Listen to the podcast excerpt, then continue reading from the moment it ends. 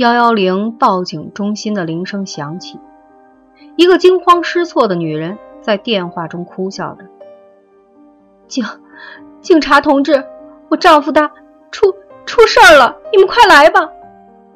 等警察赶到的时候，发现那个倒在地上的男人已经没了呼吸，一个披头散发的女人正缩在墙角哭泣着，颤抖着。等钉子赶到的时候，法医已经完成了初步检查。什么味儿？钉子一进门就觉得空气里有点糊糊的味道，很淡，好像什么烧糊了似的。他眼光一扫，落在了躺倒在地的男人身上，眼睛顿时瞪得溜圆。这个人跟协查通报上的那张照片一模一样，居然是黄飞。他怎么会？丁组长，你来了。管片的接案民警走过来，跟丁子通报了一下情况。丁子皱紧了眉头，看向院子里那个披头散发、脸上有伤痕、正在发呆的女人。乙醚。丁子看看证物袋里那块手绢，乙醚过量确实可以致人死亡，可就这些剂量，应该不会吧？报案的那个女人叫何宁，自称是黄飞的妻子。她说话一直颠三倒四的，不太清晰。什么黄飞害人啦，杀了孩子，还有个很惨的女人，自己想跑，黄飞打她，前言不搭后语的，好像受到了很大的惊吓。一个女警在温和的跟何宁聊天，很技巧的引导谈话。何宁断断续续的说着。杨美玉，杨美玉又是谁？她姐姐，孩子，钥匙。钉子从证物箱里找到了那把钥匙，他看了看，上面刻着银行的名字还有号码，应该是银行保险柜的钥匙。难道黄飞来北京就是为了这把钥匙？他把赃物存在银行了？钉子迅速在脑子里把各种情况分析了一下。这边，米阳简直快要疯了。本来正准备下班的他，突然接到报案，说有两个女人和一个孩子在拆迁房那边出事了。没办法，所里人手紧张，他只能跟车出发。到了现场，他万分惊讶地发现，一个是陶香，另一个居然是高海河的爱人。陶香怎么会在这儿？他不是去接维京了吗？他又怎么会跟高海河的妻子在一起？米阳百思不得其解。这时，幺二零也呼啸着到了，两个晕倒的女人被同时抬上了救护车，已经哭得气若游丝的艾佳也被急救医生抱走了。听报案的老头讲，他看见这两个女人的时候，其中一个女人手里还握着一根铁棍，而那个女人就是陶香。勘察现场时，赶过来的牛所接到米阳报告，知道他跟这两个女人都认识。根据原则，只能让他退出现场工作。米阳二话不说，打了个的，就直奔医院。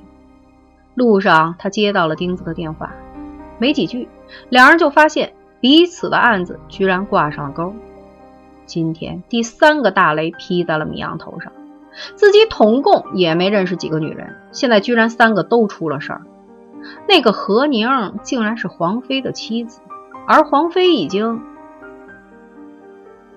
维京下车时差点忘了给钱，司机 A A 的叫着，他哆嗦着从钱包里掏出一百就扔了过去，然后头也不回的往医院里跑。司机虽然不满意，但是这么急火火的来医院，肯定没好事儿。司机牢骚了两句。也就开车走了。维京一声大喝，拽住了维京的脚步。他回头一看，立刻转身冲了过去。米阳，陶香呢？她怎么样了？说话呀你！维京真急了，他推了米阳一把。刚才米阳因为心里烦躁，想来外头抽口烟，没吸一会儿，就看见维京炮弹似的往医院里冲锋。他赶紧叫住了他。现在，桃香不是谁想见就能见的。看着都快哭了的维京，米阳只能把不违反纪律原则的一些情况给维京讲了一下。可就这些，已经让维京难以接受了。不可能！维京斩钉截铁地说：“哪个王八蛋说的？桃香去伤害那个什么高的妻子？他有病啊！不就上回咱们和那个高一起吃了顿饭吗？要不谁认得谁啊？”其中的内情，米阳不能说，只问。魏京，你说陶香会不会以前就认识高海河？你先别反对，听我说完。米阳看维京急赤白脸的要反驳，做了个停的手势。维京直喘粗气，但还是闭上了嘴。你忘了，上次咱俩还说他们之间有点怪，当时还没什么，可现在想想，你不觉得？我不觉得。维京毫不犹豫地说。就算桃子真的跟那个高有什么，我是说如果啊，他也不会去找他老婆的麻烦。陶江是那种人吗？他宁可自己难受，也不会去破坏别人家庭的。米阳无话可说，虽然跟陶香交往不算很多，但是不论自己接触还是听维京说起，都感觉到桃香是个极其自尊、自爱、自立的女孩。米阳长出了一口气，狠狠地搓了把脸。是啊，你说的对。等杨美兰醒了，自然就真相大白。那女的没事吧？维京问。她受伤比较重，现在还没醒。桃香倒没什么事儿。我虽然没进屋，但是看他回答问题的样子很清醒。医生也说了，他没事儿。米阳答道。维京开始忧心忡忡。那个女人不会一直不醒吧？呸呸呸！话没说完，他自己就不爱听了。看维京一副嫌弃自己乌鸦嘴的样子，米阳忍不住微微一笑，纠结的心也稍稍放松了一点。他好像才意识到维京回来了，就在自己面前，气呼呼、热腾腾的。米阳。维京几乎哀叫了一声，米阳明白他什么意思，伸手把维京抱进了自己怀里。没事儿，陶香一定没事儿。听着这样的保证，维京忽然开始呜呜的哭，哽咽难抑。米阳什么也不再说，就紧紧的抱着。两天过去了，杨美兰还是没醒，那根铁棍上的指纹也出来了。只有陶香的。米阳根据纪律回避了这个案子，却被原来的核对、现在的何副局长借口人手不足，被调去帮忙盯紧。米阳知道这是核对良苦用心，他一直没有放弃自己。因为人事斗争撞在枪口上的自己被发配去了基层所，现在有机会，当然想把自己弄回来。牛锁也心知肚明，大手一挥，放行。看守所里恢复了正常的何宁供认，是他用乙醚把黄飞给迷昏的，想借机逃跑，可没想到黄飞昏倒后却没了气儿。法医的鉴定结果也出来了，很简单，乙醚中毒。如果是普通男性，那些乙醚真够让他昏迷很长一段时间，却不足以致命。而黄飞不再醒来的原因却是他的肝脏有明显的病变迹象。乙醚曾被广泛用于临床麻醉，但是因为其不确定性以及太多的禁症而被放弃使用。其中一项就是，当使用乙醚进行麻醉时，胆汁的分泌会减少。一种叫肝糖原的物质会被耗竭。对一个身体健康的人而言，这没什么关系，但对于肝病患者来说却是致命的。而黄飞恰恰肝功能出了很大问题。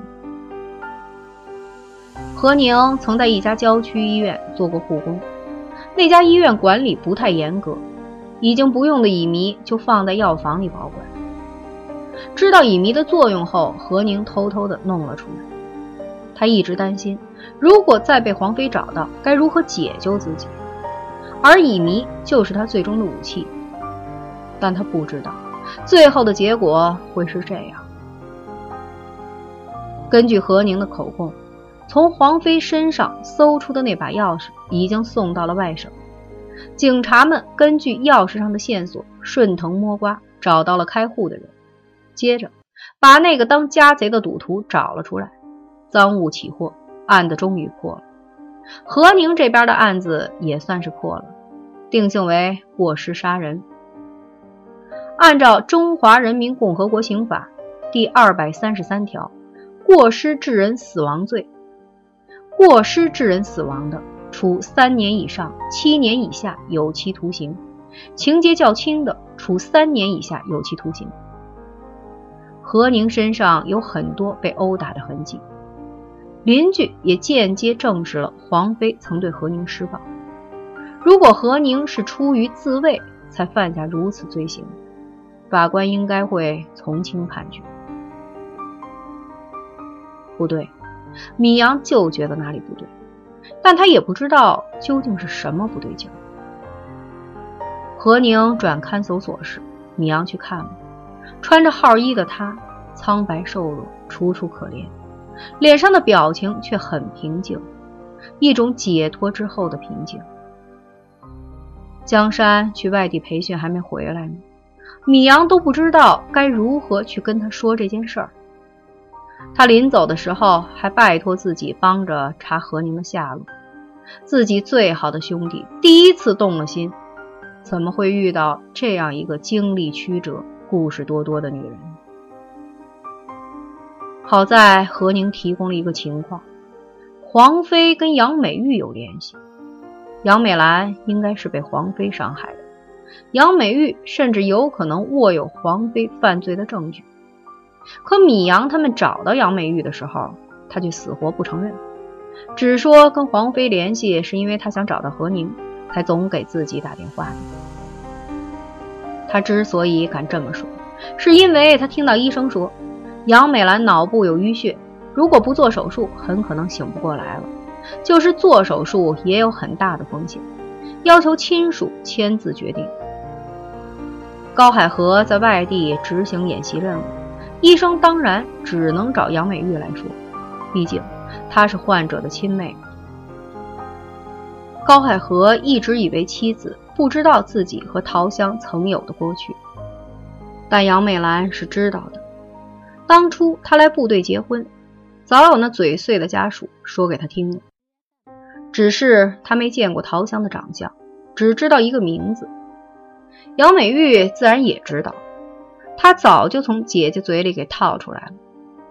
原本是好奇，后来又是记恨，知道高海河就算不喜欢姐姐，心里放着的也一直是那个桃香。两个星期之前，姐夫出差回来，到家挺晚的，不知为什么心情很不好，一脸沉郁的喝闷酒。那天姐姐在福利院值班没回家，他借机凑过去。想施展魅力，虽然在外面跟好几个男人玩在一起，但他心里还是喜欢这个气宇轩昂的姐夫。但高海河毫不留情地赶走了他，杨美玉气得直咬牙。高海河第二天上班去了，趁着没人在家，杨美玉把昨天高海河后来拿出来看的照片翻了出来。那是一张挺大的合影，上面几十来号人。好在照片背面写着名字。那天陶香一出现，他就认了出来，这个女人就是姐夫藏在心里的那个狐狸精。现在有这样一箭双雕的好机会，他还能客气？不但打死不认账，手机咬定说丢了，而且还说出了陶香曾经跟高海河有一段，话里话外的意思就是，谁知道那女人是不是想取代我姐姐而怎么怎么样啊？知道了这个情况，警察们跟陶香谈了一次，陶香承认的很坦然，但对杨美玉的揣测嗤之以鼻。手机被黄毛抢走了，杨美玉本来觉得他长得不错，还是个未来的演员，才跟他玩在一起，没想到那小子是一穷二白，还贪图享受，要靠女人养活。那天接了黄飞的威胁电话之后，不敢回公司，碰上他来找自己要钱，没钱给他，他竟然抢自己的手机。不过抢得好，非常好。杨美玉心想，他拨打过自己的电话，提示是关机。反正自己那神州行李也没剩几块钱，估计手机早就被黄毛卖了，卡也被他扔了。只要自己不说，警察也没地儿找去。黄飞也已经永远不会威胁到自己了。等姐夫回来，慢慢的软化他，他终究有一天会服软的。毕竟他是个健康的正常男人，不是吗？至于姐姐，哼！想到这儿，杨美玉冷笑了一声。因为证据不足，陶香不足以被拘留，只是不能离开这座城市，可以回家休养。他摔倒的时候，手肘磕到了地面，轻微骨裂。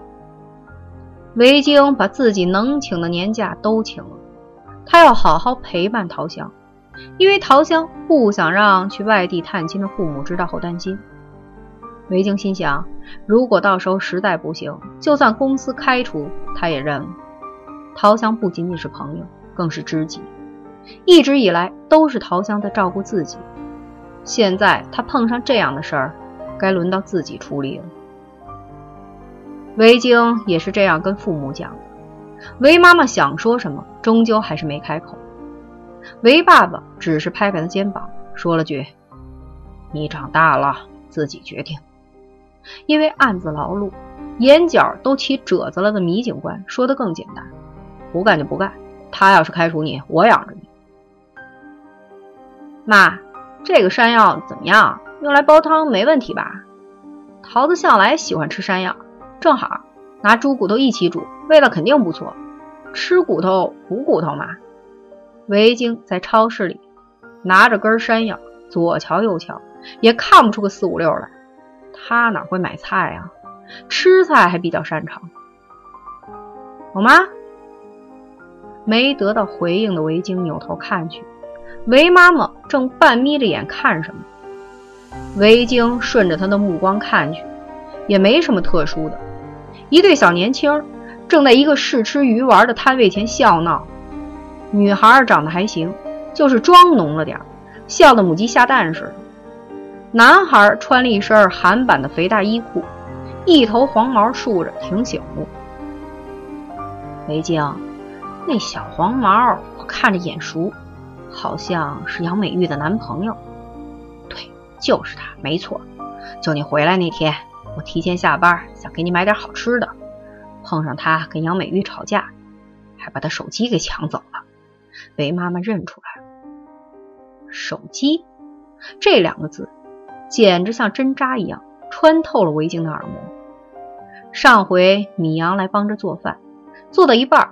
钉子打电话找他说案子，米阳躲去了阳台。维京假装不在意，其实耳朵一直竖着，生怕是关于桃香的事情。隐隐约约听见几句，好像是杨美玉的手机里可能有证据什么的。但杨美玉咬死手机丢了。妈，怎么没听你说过？真的吗？维京的心开始砰砰跳。我早把这事儿给忘了。刚才看见这小子一脑袋黄毛，我多看了两眼才想起来的，绝对是他。韦妈妈再次肯定。哎，你干嘛去？韦妈妈话音刚落，就看见韦京朝黄毛走了过去。韦妈妈这一嗓子声音不小，黄毛也听见了。他回头一看，也是一愣，显然他也认出韦妈妈来了。眼瞅着那小子拉着女朋友要跑，韦京一个箭步扑了上去。你给我站住！往哪儿跑？老妈，快报警！黄毛也害怕了，还以为维京是杨美玉的朋友，又听见他喊报警，开始用力挣扎。他女朋友也醒过味儿来，冲过来对着维京又是抓头发又挠脸，逼他放手。维京疼得直叫唤，但还是死不松手。他也上嘴开始咬那黄毛，逮哪儿咬哪儿，下死劲儿咬，顺便上脚猛踹那农庄女，甭管踹哪儿，踢上就行。周围的人都惊呆了，第一反应是：难道是第三者插足惹的祸？一时间就没有人去管，韦妈妈都快吓死了，眼瞅着别人打围巾，哪儿还顾得上报警？赶紧跑过去想帮女儿的忙。就这么会儿功夫，围巾和黄毛浓妆女交手了好几招了，眼瞅着黄毛就要挣脱开，已经打红了眼的围巾拉着他狠狠地往回一拽，砰！啊！哗啦！几种声音几乎同时响起。韦妈妈尖叫了一声：“韦静！”